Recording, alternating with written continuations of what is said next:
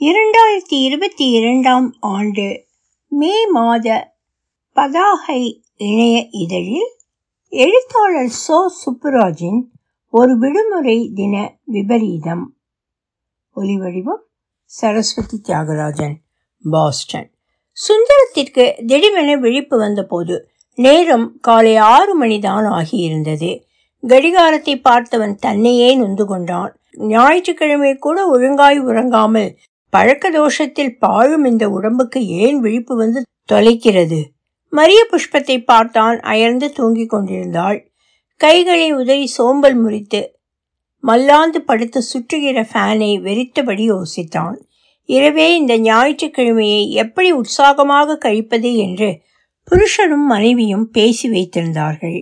அதன்படி எட்டு அல்லது எட்டரை மணிக்கு மேல் நிதானமாய் எழும்பி பால் மட்டும் காய்ச்சி காஃபி போட்டு குடித்துவிட்டு ஹோட்டலில் இருந்து டிஃபன் வரவழைத்து காலை ஆகாரத்தை முடித்துக் கொள்வது. மத்தியானத்திற்கு நான்வெஜ் ஏதாவது வாங்கி சமைத்து சாப்பிட்டுவிட்டு வெயில் தாழவும் வெளியில் கிளம்பி போவது. கோல்டன் பீச்சுக்கு போய் சுற்றி பார்த்துவிட்டு வருகிற வழியிலேயே ஏதாவது உயர்தரமான ஹோட்டலில் இரவு சாப்பாட்டையும் முடித்துக்கொண்டு வீட்டிற்கு வந்து தூங்கிவிட வேண்டியது. இதுதான் அவர்களின் திட்டம். கல்யாணமாகி ஆறேழு மாதங்கள் முடிந்துவிட்டது. இருவரும் சேர்ந்தாற்போல் வெளியில் எங்கும் கிளம்பி போக முடிந்ததில்லை. பக்கத்தில் உள்ள தியேட்டர்களில் ஒன்றிரண்டு சினிமா பார்த்ததோடு சரி. சுந்தரம் காலை ஏழு மணிக்கு வீட்டை விட்டு கிளம்பினால் எப்படியும் வீட்டிற்கு திரும்ப இரவு எட்டரை ஒன்பது மணிக்கு மேல் ஆகிவிடும். சமயங்களில் பத்து மணியையும் தாண்டியும் வருவதுண்டோ? அந்த மாதிரி தினங்களில் கதவை திறப்பதற்கு மனைவியை எழுப்பினால் அவளின் தூக்கம் கெடும் என்று சுந்தரம் வராண்டாவிலேயே படுத்து தூங்கிவிடுவதும் உண்டு. கொசுக்கடியும் குளிரும் பாடாய்ப்படுத்துவதில் பெரும்பாலும் தூங்காமல் புரண்டு கொண்டிருந்து விட்டு அடுத்த நாளும் ஏழு மணிக்கு எழும்பி வேலைக்கு ஓடியிருக்கிறான். அதற்கப்புறம் தான் தலைவாசல் கதவின் உள்தாழ்பால் போட்டுக்கொள்ளக்கூடாது என்று பூட்டை மட்டும் சாவியால் பூட்டிக் கொள்வதென்றும் புருஷனும் பொண்டாட்டியும் முடிவு செய்து கொண்டார்கள். அந்த பூட்டை உள்ளிருந்தும் பூட்டி திறக்கலாம் வெளியிலிருந்தும் முடியும். சுந்தரம் ஒரு சிவில் இன்ஜினியர் அவன் தனியார் கட்டுமான கம்பெனி ஒன்றில் உதவி ப்ராஜெக்ட் மேனேஜராக இருக்கிறான். அரசின் பொதுத்துறை நிறுவனம் ஒன்றின் தொழிற்சாலையை புனரமைப்பதற்கான கட்டுமான பணிகள் நடந்து கொண்டு இருக்கிறது. மாலை ஐந்து மணிக்கு டியூட்டி முடிந்ததும் துண்டை உதறி தோளில் போட்டு கிளம்பு விடுகிற மாதிரியான வேலை இல்லை அது. வேலைகள் தினசரி தொட தொட அனுமார் வால் மாதிரி நீண்டு கொண்டே இருக்கும். மரிய புஷ்பத்திற்கு வீட்டிற்கு பக்கத்தில் தான் வீட்டிலிருந்து பதினைந்து நிமிஷ நடை தூரம்தான் அவள் பணியாற்றும் பள்ளி இருக்கிறது. திருமணம் முடிந்து சுந்தரம் மரிய புஷ்பத்தை சென்னைக்கு அழைத்து வந்து குடித்தனம் தொடங்கி இரண்டு மூன்று மாதங்களுக்கு அவள் வேலைக்கெல்லாம் போகாமல் வீட்டில்தான் இருந்தாள். வேலை முடிந்து வீட்டிற்கு அகாலத்தில் திரும்புகிற சுந்தரத்திடம் தினசரி பொழுதே போகவில்லை என்று அழுது புலம்பவே நீதான் பிஎட் படிச்சிருக்கல்ல ஏதாவது ஸ்கூலுக்கு அப்ளை பண்ணி டீச்சர் வேலைக்கு போ. நேரமும் போகும். செலவுக்கு காசும் கிடைக்கும். என்று ஆலோசனை சொன்னான். அவளும் அடுத்த சில நாட்களில் பக்கத்தில் இருக்கிற மெட்ரிகுலேஷன் பள்ளிக்கு போய் அப்ளிகேஷன் கொடுத்து விட்டு வந்தாள். அடுத்த நாளே பள்ளியிலிருந்து ஒருத்தர் சைக்கிளில் வந்து உங்களை பிரின்ஸ்பால் அம்மா மத்தியானத்துக்கு அப்புறம் இன்டர்வியூக்கு வர சொல்லி இருக்கிறாங்க என்று சொல்லிவிட்டு போனார். இவளும் வீட்டில் சும்மாதானே இருக்கிறோம். என்று பள்ளிக்கு போய் பார்த்தாள். அடுத்த நாளிலிருந்தே வேலைக்கு வர சொல்லிவிட்டாள் பிரின்சிபல்.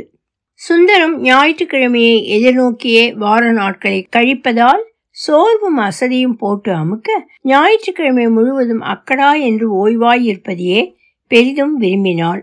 வெளியில் கிளம்பி போய் அலைந்து திரிந்து அதனால் மேலும் சோர்வாகி திங்கட்கிழமைக்குள் நுழைவதை அவன் விரும்புவதில்லை.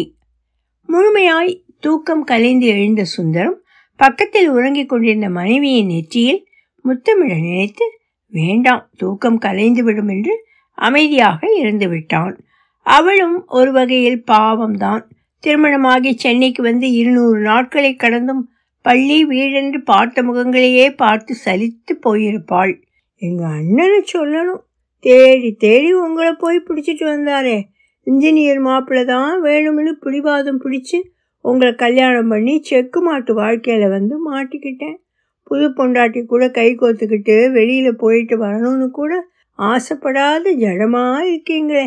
உங்களுக்கே என்னைக்கு தோணுதோ அன்னைக்கு என்னை வெளியில் கூட்டிகிட்டு போங்க. அது வரைக்கும் நான் உங்களை ஒன்றும் கேட்க மாட்டேன். என்று விரக்தியின் விளிம்பில் நின்று விழித்தாள் மரிய புஷ்பம். இல்லடா கண்ணு இன்னும் ஒரு நாலஞ்சு மாதம் பொறுத்துக்கோ. இப்போ நடந்துக்கிட்டு இருக்கிற ப்ராஜெக்டு ஒரு ஃபினிஷிங் ஸ்டேஜுக்கு வந்துடும்.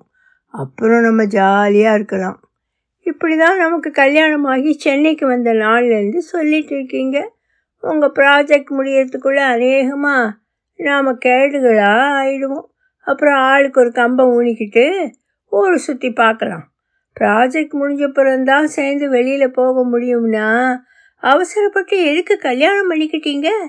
ப்ராஜெக்ட் முடிச்சிட்டு நிதானமாக கல்யாணம் பண்ணி இருக்கலாமே நீ படித்த பொண்ணு புரிஞ்சுக்குவேன்னு பார்த்தா நீயும் இப்படி சண்டைக்கு நிற்கிறியேம்மா எல்லா சண்டையிலும் சுந்தரம் பிரயோகிக்கும் கடைசி அஸ்திரம். பெரும்பாலும் மரிய புஷ்பம் அமைதியாகி விடுவாள். நேற்றைக்கு தான் சுந்தரம் என்றைக்கும் இல்லாமல் சீக்கிரமே வீட்டுக்கு வந்தான். ஏற்கனவே எங்க பார்த்தாலும் வெள்ளம் புயல்னு ஊரே ஒரே தண்ணி காடா கிடக்கு. இதுல நீங்க வேற இப்படியெல்லாம் சீக்கிரம் வந்தா வானம் மறுபடியும் பிச்சுக்கு போகுது. அப்புறம் அதை சென்னை தாங்காதுப்பா. மரிய புஷ்பம் கேலி பேசினாள். நீ என்ன வேணும்னாலும் கிண்டல் பண்ணிக்கோ. ஐயாவுக்கு இன்னைக்கு ரெஸ்ட் நாளைக்கு ஞாயிற்றுக்கிழமை முழுக்க ஊர் சுற்றல் தான்.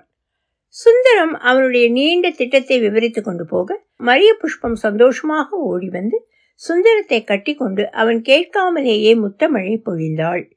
மரிய புஷ்பத்தை எழுப்பலாம் என்று நினைத்த சுந்தரத்திற்கு அவளை கொஞ்சம் சீண்ட வேண்டும் என்று தோன்றியது. ஆவின் பால் பாக்கெட்டை எடுத்து வந்து ஜாக்கெட் ஹூக் பிரித்து வெளியிரண்டு தெரியும் மார்பின் மீது வைத்தால் சில்லென்ற குளிர்ச்சியில் அவள் பதறி போய் விழிப்பதை பார்த்து ரசிக்க நினைத்தான். அதனால் அலுங்காமல் எழும்பி போனான் சுந்தரம். வாசல் கேட்டில் தொங்கியிருந்த பையிலிருந்து பால் பாக்கெட்டை எடுத்து நிமிரவும் சைக்கிளில் வந்து இறங்கிய ஒருவன் சுந்தரத்திற்கு வணக்கம் சொன்னான். பார்த்த முகமாய்த்தான் இருந்தது. ஆனால் பரிச்சயமான முகமாய் தெரியவில்லை. சார் நான் ப்ராஜெக்ட் சைட்லேருந்து வர்றேன். சுரேந்திரன் சார் உங்களை சைட்டுக்கு வர சொன்னார் என்று சொல்லி ஒரு கடிதத்தை கொடுத்தான். கடிதம் ஆங்கிலத்தில் எழுதப்பட்டிருந்தது. போர்டு பைல் முடியும் தருவாயில் இருக்கிறது. இன்றைக்கே கான்கிரீட் போட வேண்டியிருக்கும். உடனே புறப்பட்டு வரவும். சுரேந்திரன் தான் எழுதியிருந்தான்.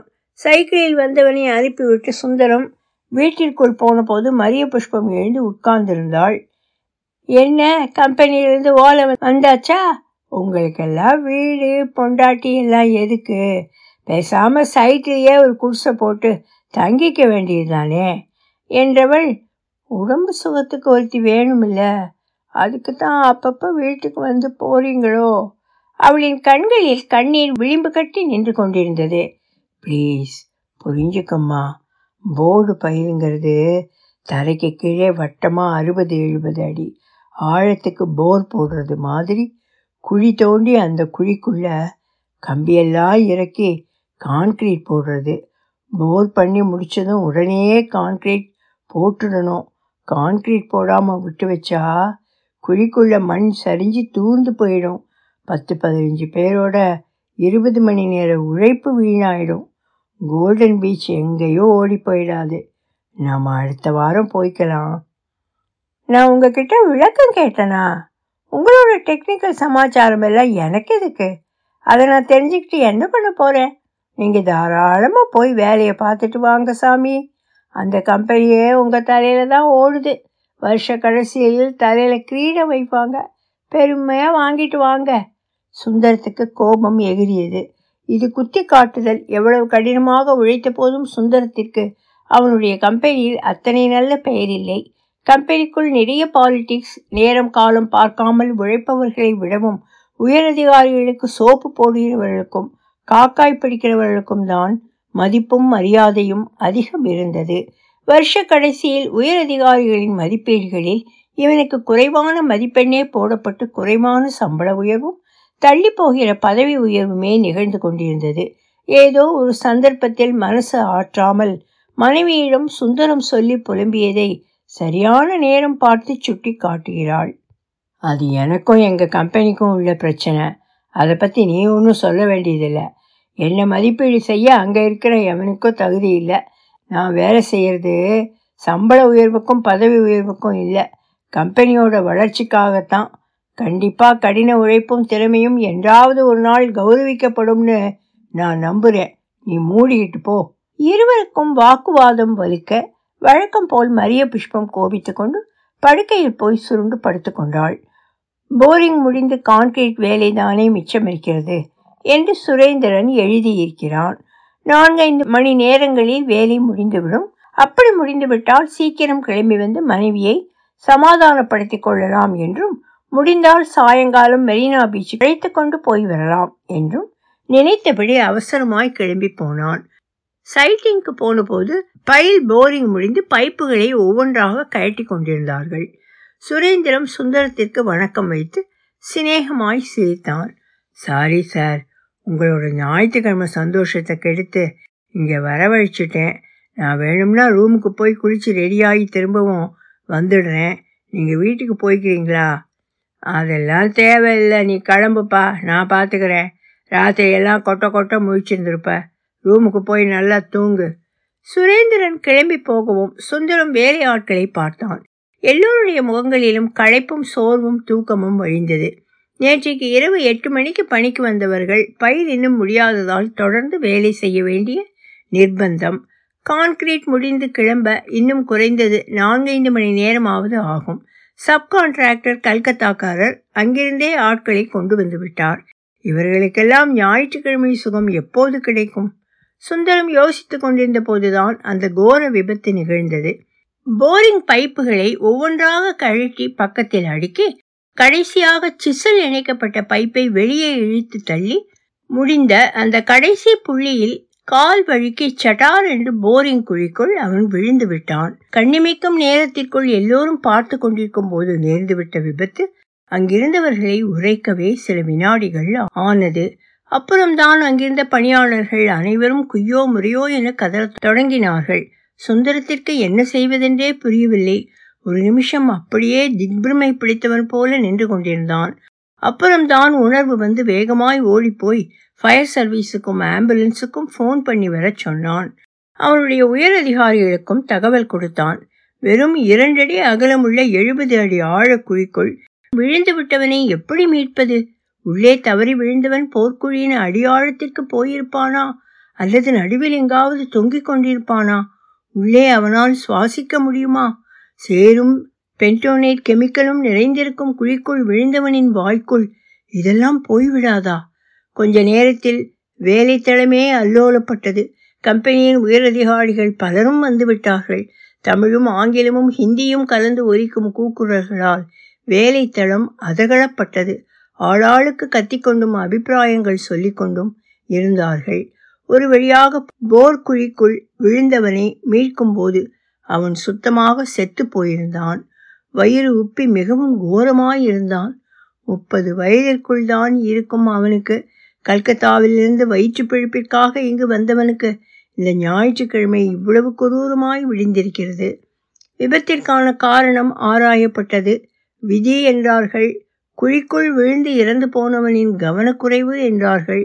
இதற்கெல்லாம் பொறுப்பு என்று விபத்து நடந்தபோது பொறுப்பில் இருந்த சுந்தரம்தான் என்றார்கள். இவன் நாளைக்கு கைது செய்யப்படலாம்.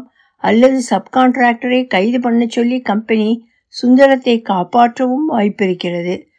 போஸ்ட்மார்ட்டம் முடிந்து இறந்து போனவனின் உடலை பொட்டலம் கட்டி கொடுத்து மயானத்தில் கொண்டு போய் சடங்கு சம்பிரதாயங்களுடன் அவனை புதைத்துவிட்ட சுந்தரம் வீட்டிற்கு போனபோது இரவு பன்னிரண்டு மணிக்கும் மேலாகி இருந்தது. சுந்தரம் அவனிடம் இருந்த சாவியால் வீட்டை திறந்து உள்ளே போனபோது மரிய புஷ்பம் படுக்கையில் எழுந்து உட்கார்ந்திருந்தாள். அவளுடைய கண்களில் தூக்கத்தையும் மீறிக்கொண்டு கோபம் கொப்பளித்து கொண்டிருந்தது. விபத்து பற்றி மனைவியிடம் சொல்லலாமா? என்று யோசித்த சுந்தரம் வேண்டாம் என்று விட்டுவிட்டான். அவளை ஞாயிற்றுக்கிழமையாவது சிதலப்படாமல் இருக்கட்டுமே. நாளிலேந்து பத்து நாட்களுக்கு லீவு போட போகிறேன் மரியம் நம்ம வெளியூருக்கு டூர் போயிட்டு வரலாம். நீங்கள் சொல்கிறதெல்லாம் ஓடுற தண்ணியில் தான் எழுதி வைக்கணும். என்று சிரித்தபடி சொன்ன மரிய புஷ்பம் விளக்கணைத்து படுக்கையில் விழுந்து உறங்கத் தொடங்கினாள். மனைவியையே வெறித்து பார்த்து கொண்டிருந்த சுந்தரம் தன்னையும் அறியாமல் மனசு உடைந்து கதறி அழத் தொடங்கினான். சத்தமே வராமல். ஒலிவடிவும் சரஸ்வதி தியாகராஜன் பாஸ்டன்.